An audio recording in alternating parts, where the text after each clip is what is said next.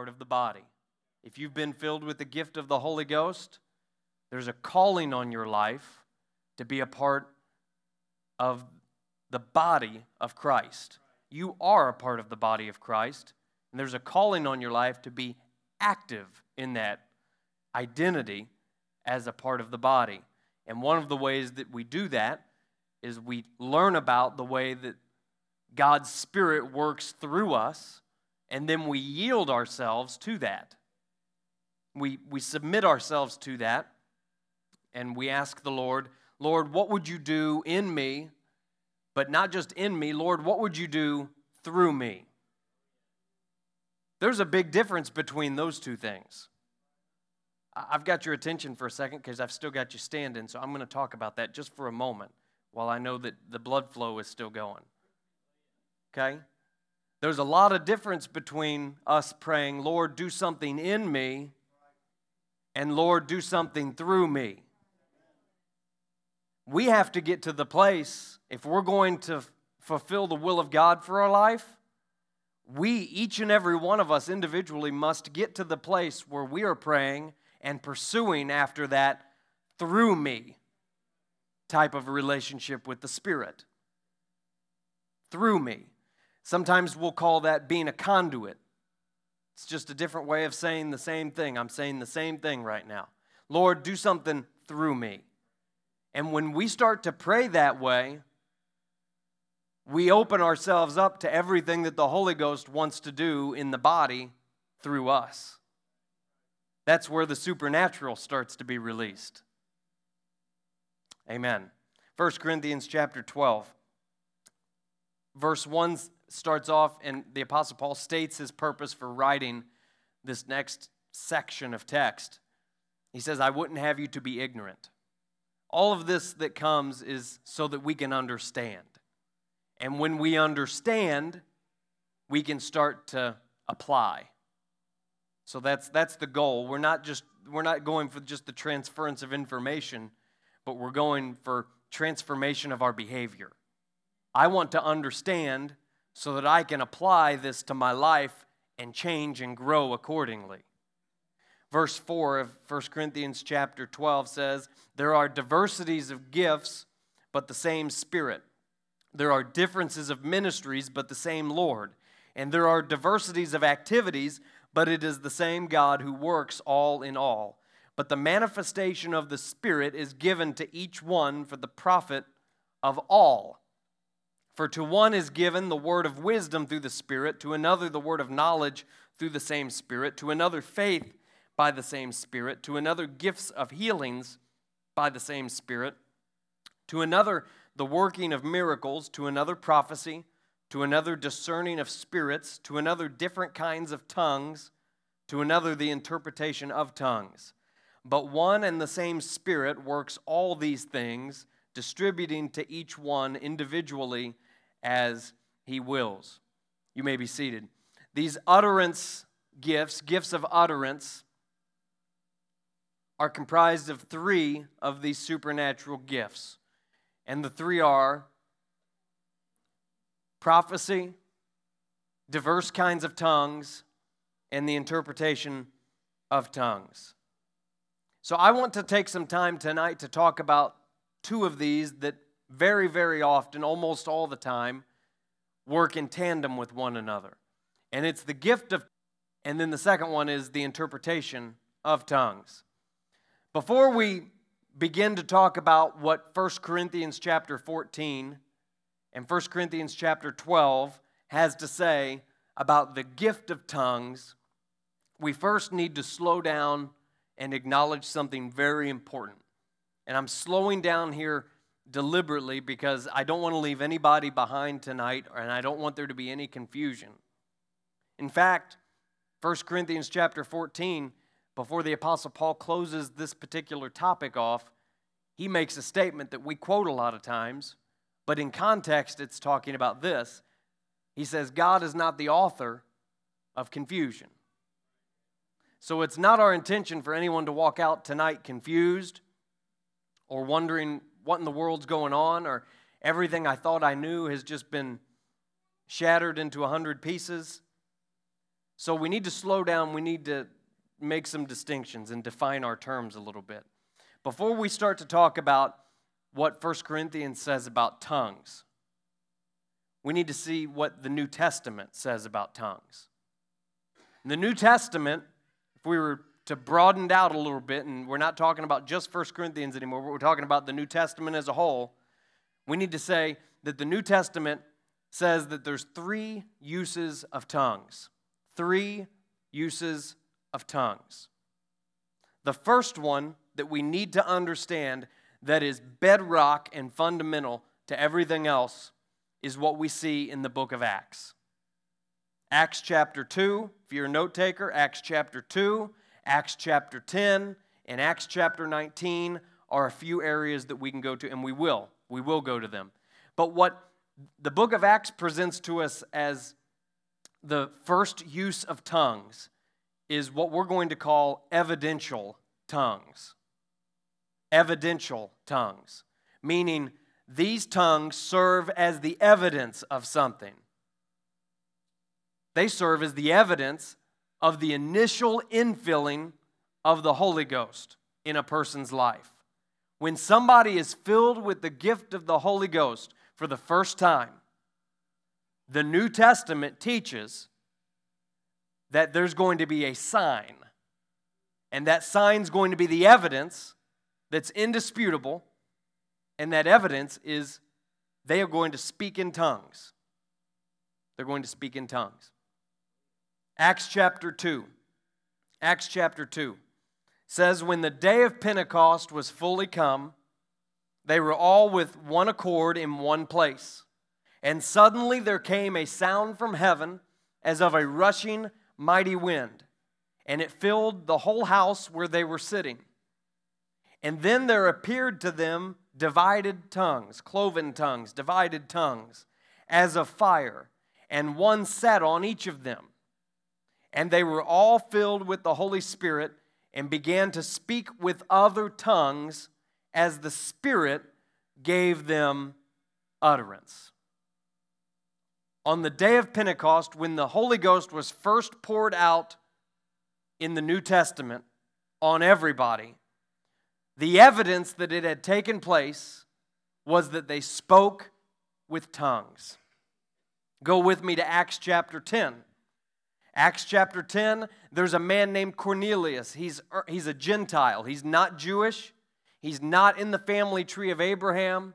He's not part of the private club that had always been the religious identity of God's people. He's kind of on the outside looking in. His name's Cornelius. He's praying to get closer to God, and by all accounts, it seems like he's praying an impossible prayer. It seems like he's praying something that there's just no way that he can get on the inside. But Cornelius is devout, he's sincere, and he's earnestly and fervently praying that God would reveal to him what else he needs to do to draw closer to him. And through a series of visions and things happening in the supernatural, God puts him into contact with the apostle Peter. And Peter goes to where Cornelius and his family is. And when they meet up, Acts chapter 10 tells us that Simon Peter preached the gospel to them, told them about the death, burial, and resurrection of Jesus Christ. And then verse 44 says, While Peter was still speaking these words, the Holy Spirit fell on all those who heard the word. Praise God. And those who were of the circumcision believed, who, those who were of the circumcision uh, were astonished, as many came with Peter, because the gift of the Holy Ghost had been poured out on the Gentiles also. Now, how did they know that the, the gift of the Holy Ghost had been poured out on the Gentiles also? Well, the very next verse tells us for or because they heard them speak with tongues and magnify God. It was evidential, it was something that was a sign. There wasn't going to be any confusion about it, there wasn't going to be any doubt about it. It was going to be clear cut evidence that the Holy Ghost had taken up residence in somebody's life. Acts chapter 19, a completely different set of circumstances a completely different location and group of people. But Acts chapter 19, verse 1 says, As it happened, while Apollos was at Corinth that Paul, having passed through the upper regions, came to Ephesus. And finding some disciples, he said to them, Did you receive the Holy Spirit when you believed? And the disciples said to him, We haven't so much as heard whether there is a Holy Spirit. And he said to them, Into what then were you baptized? They said, Into John's baptism, or John the Baptist's baptism. It was a baptism of repentance. It meant something, but it wasn't the fullness of what God had for his people in the new covenant. And then Paul said, John indeed baptized with a baptism of repentance, saying to the people that they should believe on him who should come after him, that is, on Christ Jesus. And when they heard this, when the disciples heard that, they were baptized in the name of the Lord Jesus. And when Paul had laid hands on them, the Holy Spirit came upon them. And what happened? They spoke with tongues and prophesied. Evidential tongues. It's the foundational use of tongues in the New Testament. Everybody that is filled with the gift of God's Spirit in the New Testament speaks in tongues. They speak in a language that they didn't learn. It's not their natural language, and it's not a language that they learned in a school classroom. It's something that is supernatural that happens, and it's a piece of evidence that lets them and everyone in attendance know that they've been filled with the gift of God's Spirit.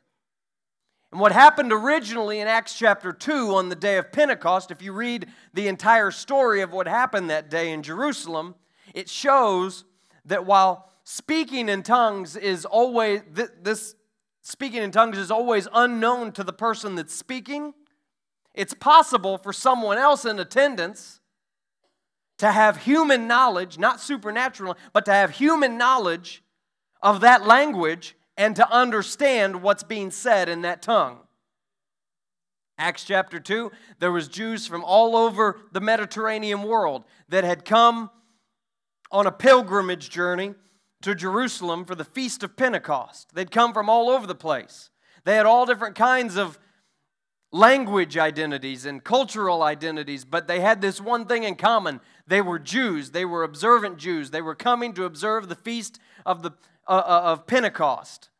And they were there in Jerusalem, and it was one big melting pot that day. And as they poured out of that upper room, the 120 came out of that upper room and they've been filled with the gift of God's Spirit for the first time, and they are speaking in tongues, in languages that they did not learn and that they do not understand. And it is a supernatural sign. I mean, it's getting everybody's attention. It's hard to miss. There's people that are standing around on the street that day that overheard the language that these were speaking and they understood what they were saying. And so that's possible. It's possible. But it, they were doing so in their, Brother Turner, they were doing it in their human understanding. They had human knowledge of that. It wasn't a supernatural thing that was happening at that particular moment. It was that they had a human understanding of the language that this other person was speaking as the evidence of, of, of receiving the Holy Ghost. Now, yes,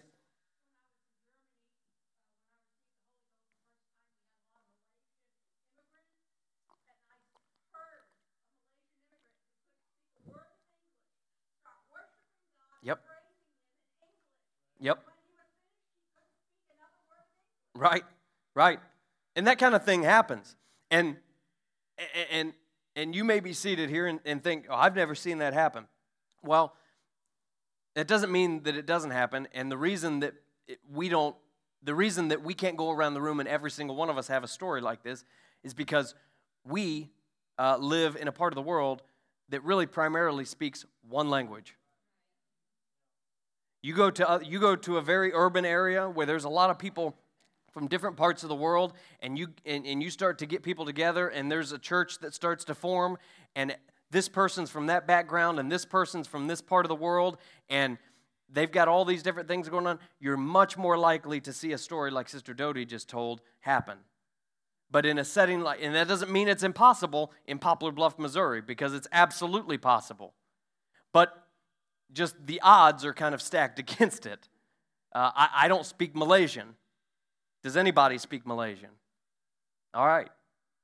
There's, there's probably not many of us in the room that speak more than one language. I know there's some, but there's not many. There's not a great deal of us. And so, what we seen happen, what they seen happen in Acts chapter 2, was the result of them being in a very metropolitan, multicultural environment all at once, and it just happened. And it was completely natural uh, because there was people that had knowledge of all these, these different languages from all over the world. And it got their attention, just the way, the same way that it got Sister Doty's attention. It got their attention. And that's one of the ways, that's one of the, the, the witness points of, of, of the gospel in action is that this, this is something that's supernatural. This is where the supernatural and the natural come together. And it's a, it's, it's a point of witness when we get to a different point. But when somebody's in attendance that is a little skeptical or doubtful about all this, and something like that happens, Sister Doty, I mean, you can't manufacture that kind of stuff. And so it's a point of witness. And that's what got everyone's attention in Acts chapter 2 in Jerusalem that day. That's why they weren't able to write them off and say, ah, they're just full of new wine. Because they heard them, they said, aren't all these guys just Galileans? I know these guys don't speak seven languages. I know that in this group of 120 people that just poured out of this upper room, I know that there's not that much language diversity in this group. What in the world is going on? And there was only one answer. Simon Peter stood up and he preached the gospel. And it all started to make sense. It all started to make sense. Now, here's, here's what we have to make sure we don't do. We, we do not need to refer to this as um, as, as the gift of tongues. What I've been talking about right now, evidential tongues, when somebody initially receives the gift of the Holy Ghost and they speak in tongues and it's the evidence, we, when we're describing that and when we're talking about that, we do, do not call that the gift of tongues. That is the gift of the Holy Ghost. Furthermore, let me, let me make a distinction and just, again, I don't want to confuse, but the, whole, the gift of the Holy Ghost and tongues are not synonymous terms.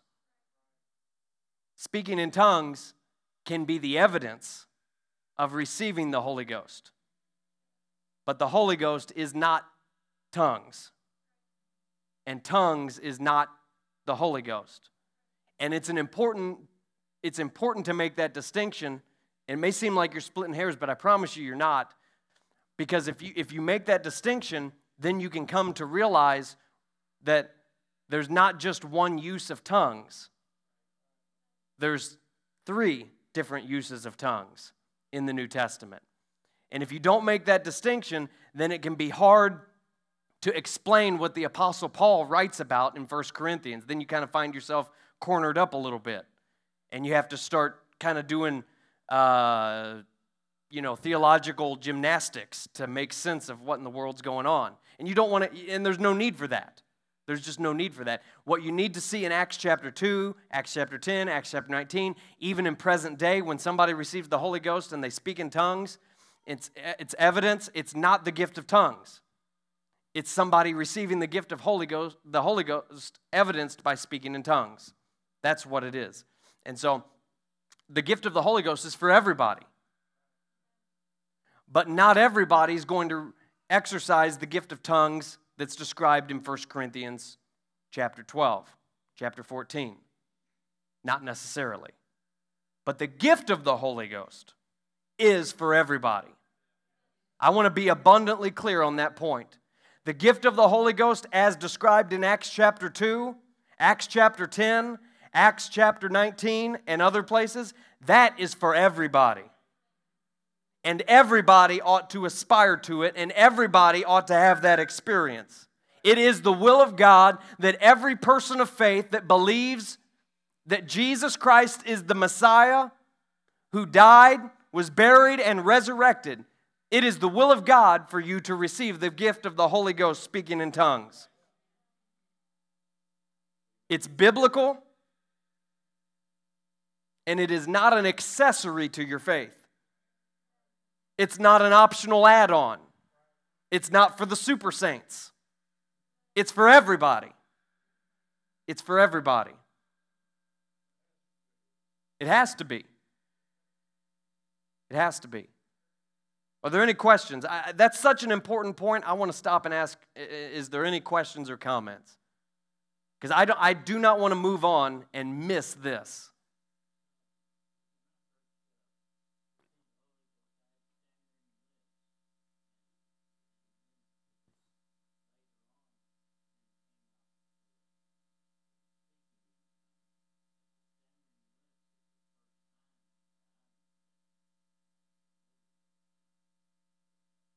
It usually means that somebody is starting to surrender and yield themselves to what God's doing in their life. It, it, usually is just kind of a physical, I mean, we speak through our mouths, so, you know, it's, it's one of those things that kind of starts to manifest as somebody starts to give themselves over to the, the control, the leadership of the Holy Ghost in their life.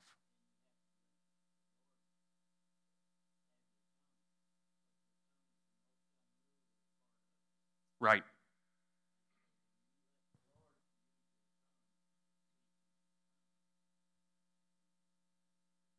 Right. Well, what Brother Anderson's referring to is the book of James. James says, and we all know, you know, from experience probably, that controlling our tongue is very difficult. We, you, no one can control their tongue fully without the help of God. Um, all of us have said things that we wish we could take back. And when we surrender that part of our body to God, it's a sign of total surrender to God and, uh, the, and, and, and God gives us some evidence that it's happened. And it's when we start speaking in tongues.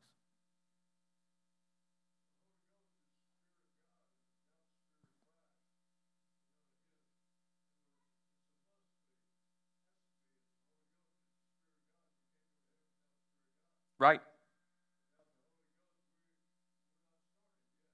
Right Uh, the scriptures say that that same spirit that raised up Jesus from the dead is going to quicken our mortal bodies.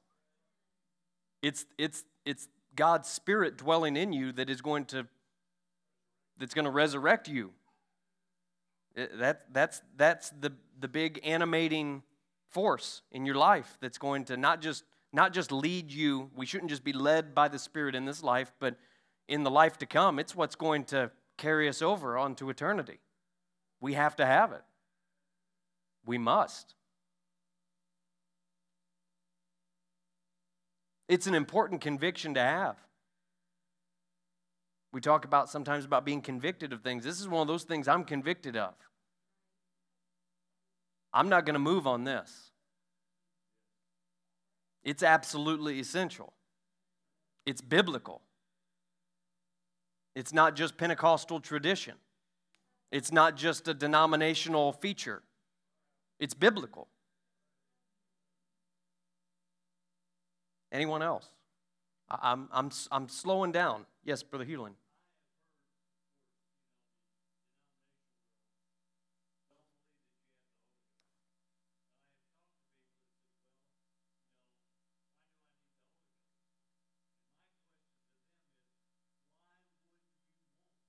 Sure.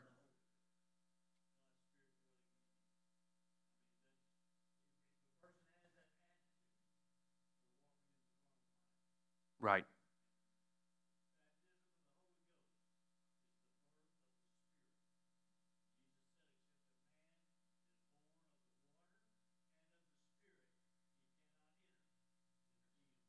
Right. Well, some, some, and, and, and I want to take a step back and, and, and address an objection. Some people will deny what we're talking, they'll deny evidential tongues. Um, I don't think you'll find many Christians that will say you. I mean, I think everybody will agree you need the you need God's spirit. I mean, that's one of the fundamental tenets of the Christian faith. Kind of no matter which stripe you're uh, identified with. But what it comes down to is some some will deny the role of tongues and the evidential tongues. And, and some will say that not everyone should seek the baptism of the Spirit with this accompanying sign of tongues. And a lot of times when they do that, they will cite 1 Corinthians chapter 12, 1 Corinthians chapter 14 as kind of the, the, the proof text for this. And when you start to compare the book of Acts and 1 Corinthians, it reveals that they're confusing the uses of tongues. That these, the, the book of Acts, talking about evidential tongues, is not discussing the same use of tongues that Paul is talking about when he writes to the Corinthians. And a lot of times, that objection of when we, when we take a hard stance and say, you need the gift, the baptism of the Holy Spirit with the accompanying sign of tongues, the objection to that a lot of times stems from a misunderstanding and a conflation of what is taught to us about tongues in the book of Acts and what's taught to us about tongues in the letters to the Corinthians. So let's look at it. Let's look at 1 Corinthians. This was a letter in the New Testament that was written to Holy Ghost filled believers. That's maybe the most important distinction to make of all. This is a letter written to the church. This is a letter written to people that had had the same experience that is described in the book of Acts. They were the church. This wasn't written as an open letter to the city of Corinth at large, it was written to the Corinthian church to the saints of God who were at Corinth. These were people that were already filled with the Holy Ghost. They'd already been baptized with the Spirit. They'd already spoken in tongues at least once. And that's the perspective when they opened up that letter from the Apostle Paul. That's the perspective from which they were reading 1 Corinthians chapter 12, 13, 14, and so on. Paul didn't Paul never taught them that there would be some of them that never spoke in tongues. Paul did not write to the Corinthian church and say, There's some of you that are never going to speak with tongues. These were people that had already been born again of the Spirit. They'd already spoken in tongues. It was they'd already had the evidence of tongues in their life. But Paul did explain that not everyone would exercise a public gift of tongues. And that when some did, there, there needed to be order and they needed to follow certain guidelines. And that's what 1 Corinthians 14 is about. He writes and he says, There's going to be some of you that are going to have this gift of tongues start to operate. And when you do, these are the guidelines that you need to follow because things need to be done decently and in order. Because God is not the author of confusion. Now, in the book of Acts, you've got those historical accounts of what happened in the early days of the church. And all of those accounts say that they spoke in tongues together. They spoke in tongues. It doesn't say that they took turns speaking in tongues. It says they spoke in tongues together. When they come out of the upper room in Acts chapter 2, they're in the streets of Jerusalem, everybody's speaking in tongues. It's evidential tongues. When Cornelius' household is filled with the gift of the Holy Ghost in Acts chapter 10, they all spoke with the Holy Ghost. Or they all spoke with tongues. They were filled with the Holy Ghost, and they knew that they'd been filled with the Holy Ghost because they all spoke with tongues. They all did at the same time. As they received the Holy Ghost, they spoke in tongues. Acts chapter 19, same thing. Same, same chain of events unfold. They, they spoke with tongues and prophesied when they received the Holy Ghost. But when Paul writes the Corinthians in 1 Corinthians chapter 14, in verse 27, it says that in a public worship service, believers should take turns speaking in tongues to the congregation, and only two or three messages should be given. Totally different. Completely different. The audience is different, and the description of what's supposed to take place is different. They're not at all the same thing. In Acts, in the book of Acts, no one interpreted the tongues or even tried to.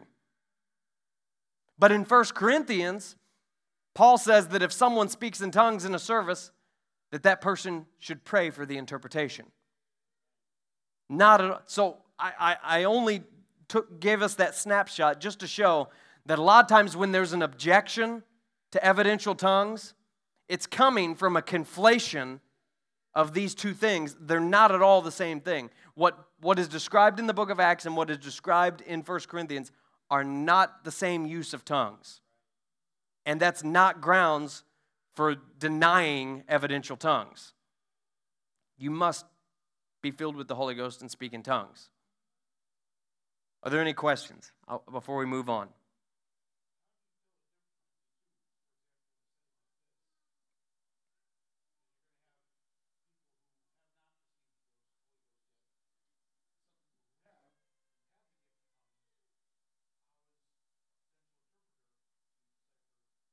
That's a good question. That's a good question. And that's what I want to get to here in just a minute. I want, I'm going to get to that. Put a pin in it. I'm going to get to it. Let me talk, before we get to that though, I think it's really important to talk about this second use of tongues. Because I want to I want to talk about it before we get to the, the last part, which is what Brother Bob has asked about. The second use of tongues, go ahead.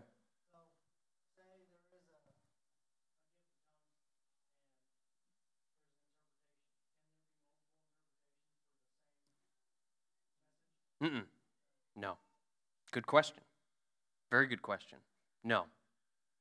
No, for there to be a second interpretation, there needs to be a second message in tongues. And I'll, I'll talk about that more here in a minute, too. It's a good question. These questions are the whole reason why Paul wrote some of this. And I'm not, I'm not standing up claiming to have new insight into this. The Apostle Paul, under the inspiration of the Holy Ghost, wrote these things down for us so that we wouldn't be ignorant of such things, so that we could know. Yeah, absolutely. Right. Uh, what I've seen concerning what you're talking about is someone start to interpret and maybe uh, even start to give uh, a message in tongues and then stop and then someone else step in. Uh, there's always there's there's also a humanity element to the giftings, and uh, I've seen people that have started operating in the gift and then just kind of realize, hey, I'm I'm doing something I've never done before or something supernatural and stop. And I've seen someone else step in and finish where they does that make sense? I just didn't I, didn't know what you were talking about when you said that because sometimes we can uh, we, we need to understand that, that there's going to be one message, one interpretation, and sometimes either one of those cannot be complete because the individual stopped. What is that? That's 1 Corinthians chapter 14. That's a gift right there. Praise the Lord. Uh, the uh, I have no idea where I was. Let me tell you about the second use of tongues. The first one is evidential. We've talked about that one for a while now. But it's important, it's foundational. Let me tell you about the second use of tongues, okay? I'm going to call, you can attach a bunch of different words to it. I'm going to call it devotional. I'm going to call it devotional tongues. Uh, what I mean by that is it's private, It's, your, it's for your private it's for your private edification. You know what I mean when I say edification, building up? It's for you to be it's for your personal benefit. It's devotional. It's it's you and God. It's not you know it's not for me. It's not to benefit me. It's not to benefit anybody else. It's not even so that it's not even evidence to you that you have you've already got the evidence. So it's not evidential. It's devotional. It's devotional. Look at 1 Corinthians chapter 14. I'm going to read a few pa- I'm not going to read the whole chapter because this it'd be part of your Bible reading this week. Long chapter, but you can you can read it 1 Corinthians chapter 14, verse 4 says, He who speaks in a tongue edifies himself. That's what I'm talking about. Edifies himself. But he who prophesies edifies the church. I wish that you all spoke with tongues, but even more that you prophesied. For he who prophesies is greater than he who speaks with tongues, unless indeed he interprets, that the church may receive edification. Let's look at verse 14 and 15. Just skip ahead. For if I pray in a tongue, my spirit prays, but my understanding is unfruitful. What is the conclusion then? I will pray with the Spirit, and I will also pray with the understanding. I will sing with the Spirit, and I will also sing with the understanding. Let's look at verse 18. I thank my God that I speak with tongues more than you all. Yet in the church, I would, in the church, yet in the church. So that means in a collective setting, in a public setting. Yet in the church, I would rather speak five words with my understanding that I may teach others also than 10,000 words in a tongue. These references, what they do is they indicate to us that it is desirable for everyone who has received the Holy Ghost to continue to speak in tongues throughout their lives. It's a good thing that you have tongues in your personal prayer. It's a good thing, it's to be desired. Um, a lot of people speak in tongues frequently as a part of their personal prayer. Um, there's no hard and fast rule as to how much you need to.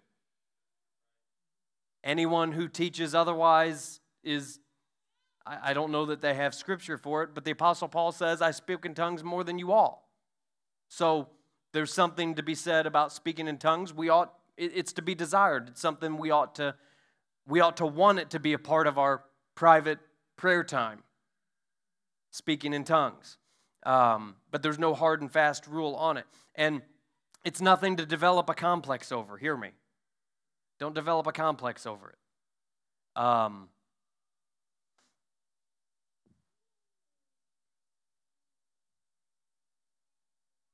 it's right. Right. Some people, some people will only ever, some after the initial evidence of speaking in tongues. Some people only speak in tongues after that in times of a great renewing or a, uh, under a, a strong anointing. And it's not a part of their, you know, you don't have to, let me just say it like this you don't have to be able to pray in tongues on command. I mean, come on. That's, that's, that's weird. I'm just going to say it. If you can, great. But don't, go, don't, give, don't have a complex over it.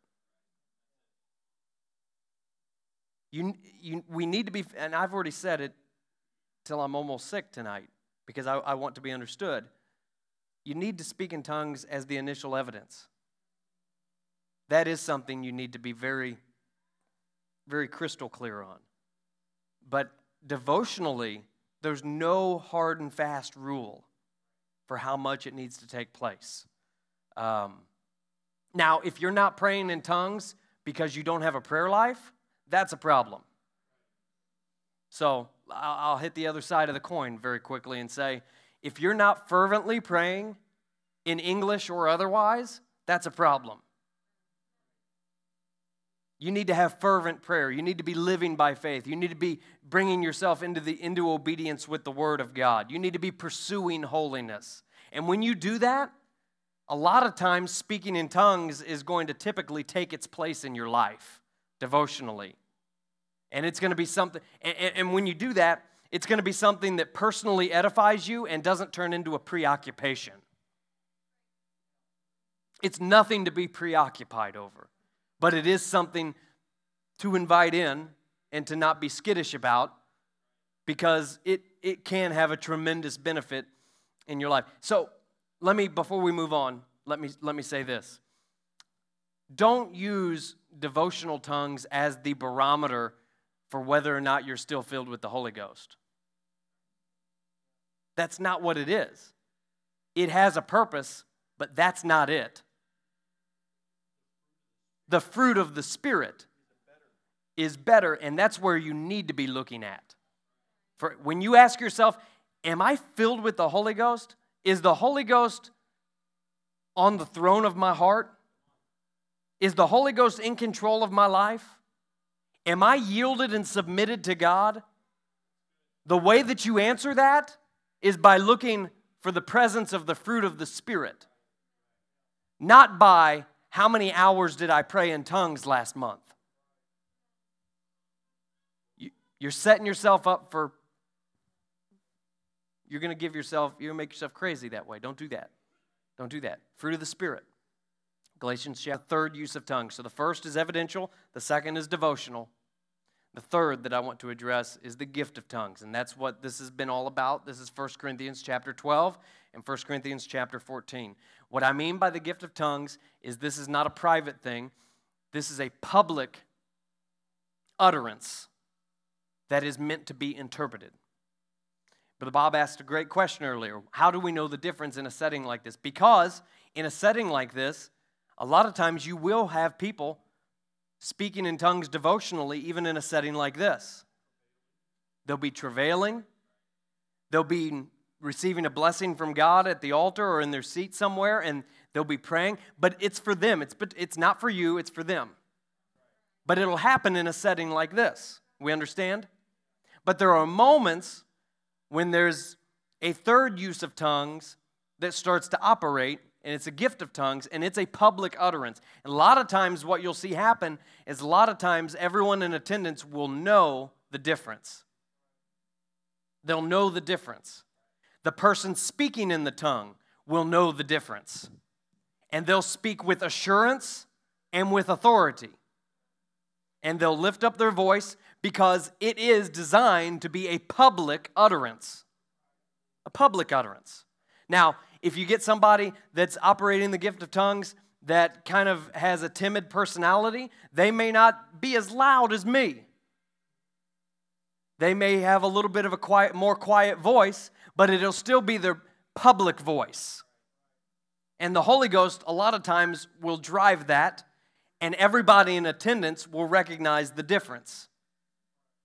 And that's why we need to teach about this, because when we recognize that difference, we need to settle down and be sensitive to the Holy Ghost. And a lot of times there'll be someone up here that will recognize it with us and they'll say something to, along those lines say, hey, everybody, let's, let's be sensitive to what the Lord's doing right now.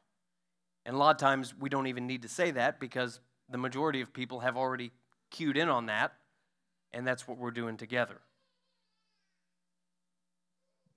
I just want to go back to Brother Bob's statement or, or his question. Mm-hmm. The initial uh, infilling of the Holy Ghost, most people know when someone's praying for the initial infilling of the Holy Ghost. And we recognize that as, as their first time in, in speaking in tongues because they're really pressing and they have been. And, and a lot of times they're talking to me or they're talking to him or you uh, that I'm searching for the Holy Ghost. The, uh, the gift of tongues getting back to that, God is not the author of confusion, and there won't ever be any confusion. And in a lot of times, you'll see the whole atmosphere change in the in in the tempo of the service, and and and they used to call it the holy hush. Does anybody know what I'm talking about? And it just kind of gets really quiet all across the atmosphere changes and everything changes and that person that's used in the gift will will will go forth uh, you'll know the difference you'll you'll know the difference between the two uh,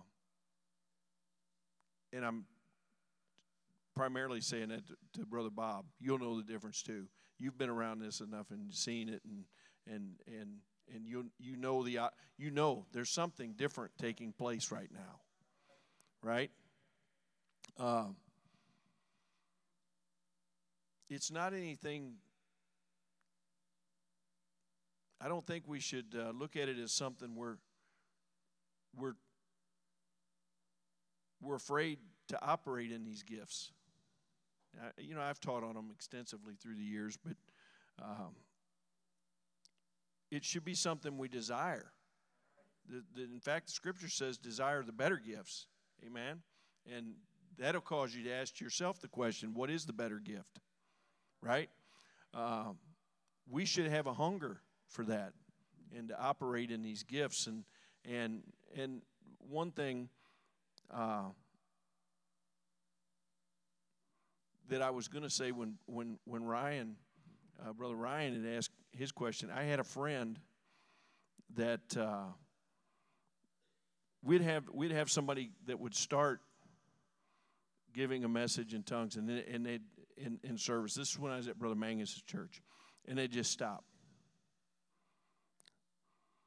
Well, this other brother would start in with the tongues because there was no terp- interpretation to that.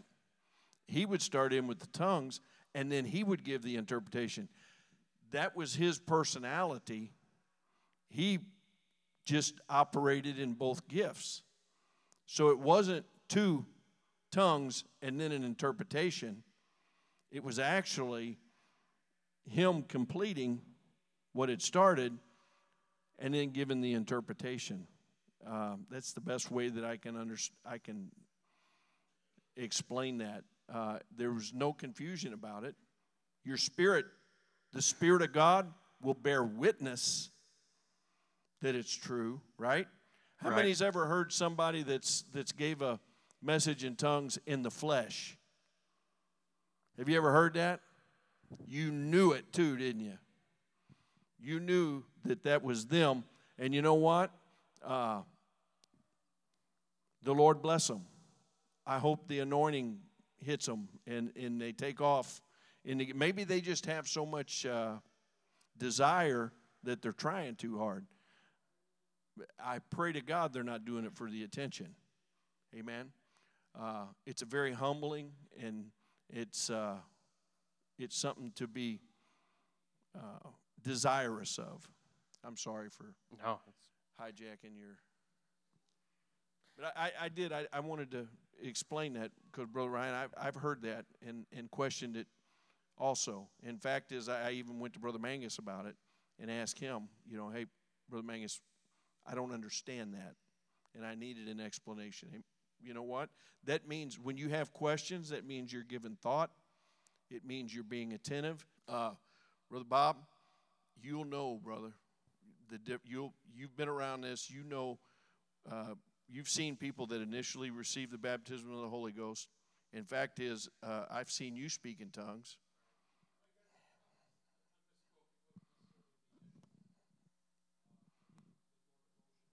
The devotional, and and how do you tell the difference in that? The whole environment will change, and there will be no confusion. There won't be 15 people going. Amen. And and a lot of times where people make the mistake, and you've heard me teach on this and talk about it in the, in the past, where where people kind of mistake and, and, and wonder what's going on is because they mistake travail for tongues. Although it's in tongues, it's not a message in tongues. And there's a difference. There may be six people travailing at the same time, and which is equally as necessary, right? Who doesn't want somebody praying in tongues for them? So it, it, it's just the more that the more that we're operating in them, the more clarity that comes, and the more we understand, and the better that we can operate in them. And and like I've told you countless times before, don't don't be afraid if you're feeling that unction. Amen. Don't be afraid to to yield to the gift. Uh, it's a gift from God. I'll preface that with one thing. The greatest gift you can have, and the only gift that I've ever really claimed, I've, I've talked about operating in other gifts, but the only gift I really claim is the gift of the Holy Ghost. And if you've got the gift of the Holy Ghost, then you have access to the gifts of the Spirit because you have the Spirit.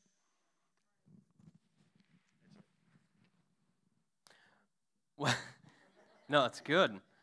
You know, and sometimes, sometimes I've been in settings where uh, there'll be a message in tongues, and maybe it doesn't seem like there's any interpretation that's forthcoming. And to that, I would say sometimes it's easy, and, and I don't want to get into the what ifs because you can get lost in the what ifs. But I will say this sometimes it's easy in a moment like that where there doesn't seem like there's an interpretation forthcoming. It, it, it can be easy to think, well, you know, there's a, we failed. You know, the church failed. We, we blew it. Um, sometimes there's, sometimes the Lord's doing more than we give him credit for. Um, I know a story of one time in church service that there was a message in tongues that went forth, and there didn't seem to be any interpretation, and, and that can be for any variety of reasons. But I do know there were a couple things that were also happening that, ha- that came to light after that service. There was a lady there uh, that came into that service completely questioning whether tongues were real at all. And when that happened in that service, uh, it was something that was so supernatural that it changed her mind about it and, and was a witness to her that this, this was real. Uh, and then there was another thing that was happening during that service as well. There was a Lebanese uh, young lady there. Uh, from, from, she was an exchange student from the Middle East, and she was at that service for the first time with her friend. And uh, this message in tongues that went forth, uh, that everyone was waiting on an interpretation for, uh, it was actually in Arabic. No one else knew Arabic, but this Lebanese girl knew Arabic. And this Lebanese girl didn't know what was going on, and she got onto her friend and said, Why did you set me up and bring me here so that somebody could get on my case in Arabic about all my sins and things going on in my life? And her friend's like, I, What are you talking? I didn't do that, you know? And she finally convinced her that it wasn't a setup. It was the whole, it was a, it was a sovereign act of God. And it was a witness to this Lebanese young lady that the religious system that she'd always grown up under was insufficient. And here she was coming into contact with something that was real and authentic and alive. And I only tell that story to say sometimes there's more going on. There's more going on than just sometimes the, uh, the cookie cutter, if there is such a thing in the Holy Ghost than the cookie cutter one, two, three process. Sometimes there's other things happening, and we just need to trust God that He's doing it, and we need to follow after the Holy Ghost. Me and Bishop Williams were talking before service about how a lot of times it seems like these things in our day and age are kind of on the decline. We, we need, I think if there was a letter being written to the church today, it, it would have that sentence in it that says, Quench not the spirit we can become, and, and he said this earlier, we live in an age where everyone is so self conscious that sometimes we can fail to yield to the Holy Ghost and let Him have His way. And, uh, hmm? Right, because we're afraid that we're going to fail. Uh, we're afraid that it's our reputation at stake. And uh, what it comes down to, if we're just going to say it very plainly, uh, a lot of times we're not fully submitted to the Holy Ghost. We're afraid of, of how we're going to look instead of, instead of praying that prayer that I started off with earlier that says, God, do something through me. God, do something through me.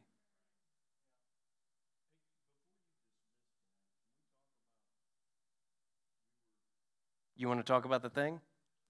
Well, we were talking. You and I were talking. Okay, yeah, let's talk about it. So, some. I, I, just don't want to leave. I don't want them leaving.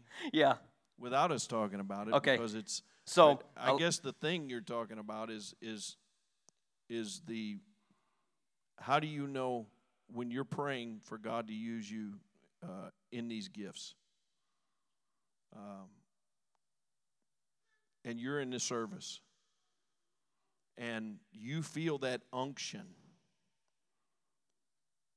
but you don't really have but one word.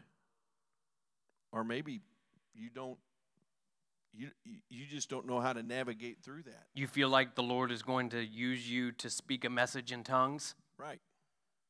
And Now, I'm going to give you the only example I can ever give you is my example.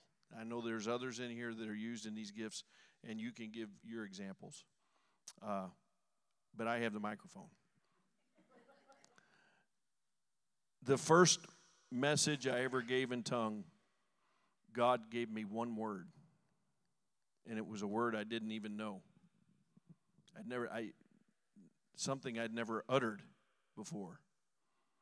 And my pastor had been working with me and helping me and encouraging me, and we'd been praying, and and uh, so I just gave the one word, and then there was another word, and then there was another word. So there's an element of faith that has to operate with these gifts, right? Right. And it just kind of turned into what it turned into. Same way with the interpretation. Right. First time I ever interpreted, interpret, interpreted, interpreted a message, uh, I just had one word. But when I said that one word, it just kind of, the faucet came on and it started flowing. Amen? Uh, since then, uh, things have kind of, as you mature, uh, you kind of get away from the milk and you get onto the meat, right? Things for me have changed. And a lot of times I'll see a sentence and I know what that sentence means, or uh, a picture. I'll see a, a, vision, a picture of what's, and I'm describing, for an example, someone gives a, a message in tongues. I may see the interpretation as a vision, and then I describe what they just said based on the picture they painted. Right? So you just have to navigate through it. Now, eh, don't make it more complicated than what it is. And, and it's probably never, I should have probably never said nothing because it's probably not going to be that way for you. But don't be surprised if it's not something like that.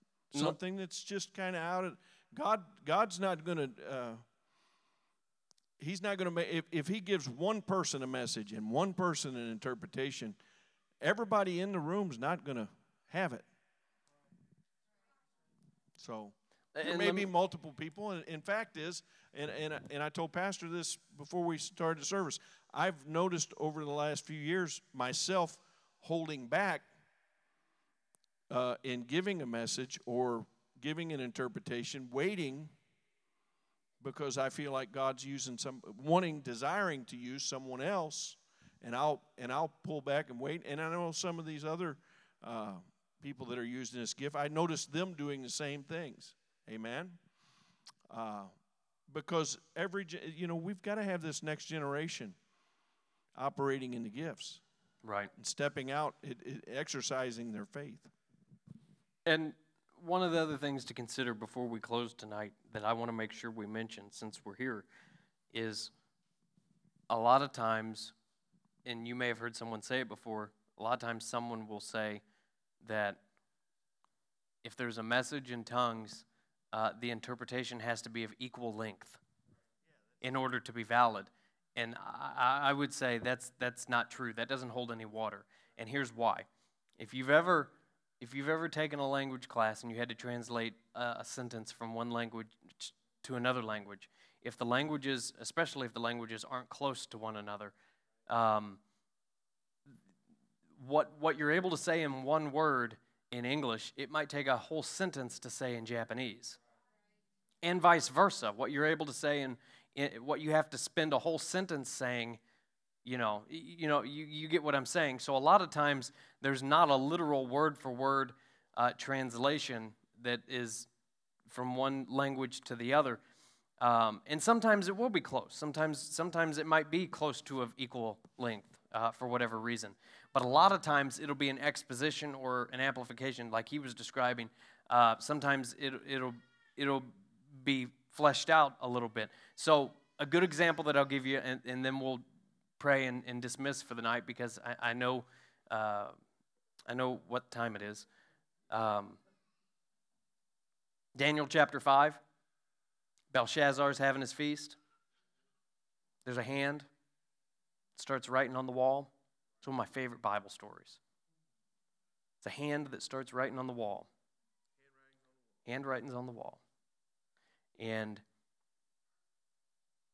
there's four words. Four words. It's mene, mene tekel upharsin.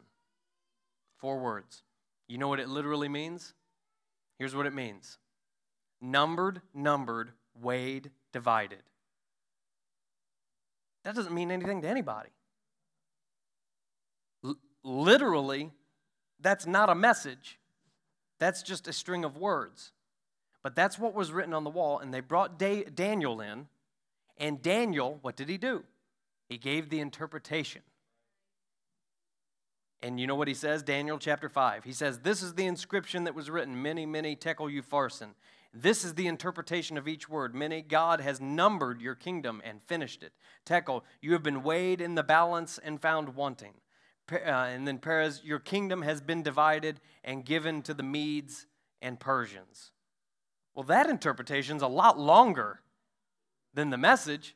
I don't see anybody trying to say that that's not real that he that Daniel missed it because so that's just an example. I'm not being combative about it. I'm just being just being a little argumentative about it, I guess. Can I say I don't know where that came from. I, I don't know either. But somebody somewhere once said that can't be the interpretation because it was longer than the message. And and some other carnal person grabbed a hold of that. And then I've had seasoned ministers stand and tell me that, that the message in tongues and interpretation wasn't valid because they weren't the same length. I'm like, show me that in the book. Now, show here, me that. Where did you? Where did that come from? Now, now, they've heard it from somewhere. Now, here's the other side of the coin. I'm always the one to give you both sides. So here's the other side. So that that dog won't hunt with me. Okay, that's that doesn't work. But the other side of the coin is this that doesn't mean that every time there's an in tongues and interpretation, that the interpretation is above reproach, is above question. Okay? Because 1 Corinthians chapter 14, verse 29 says, Let two or three prophets speak and let the others judge. The spirit of the prophets is subject to the prophets, is what it says. So here's what's important. Whenever suspicious, we don't need to have a suspicious spirit about it. But it does mean two things. We need another one of the gifts of the Spirit in operation, the discerning of spirits. That's very helpful because sometimes something, there'll be an outburst of some kind in service, and it's not always of the Holy Ghost. Sometimes it's flesh, and sometimes it's demonic.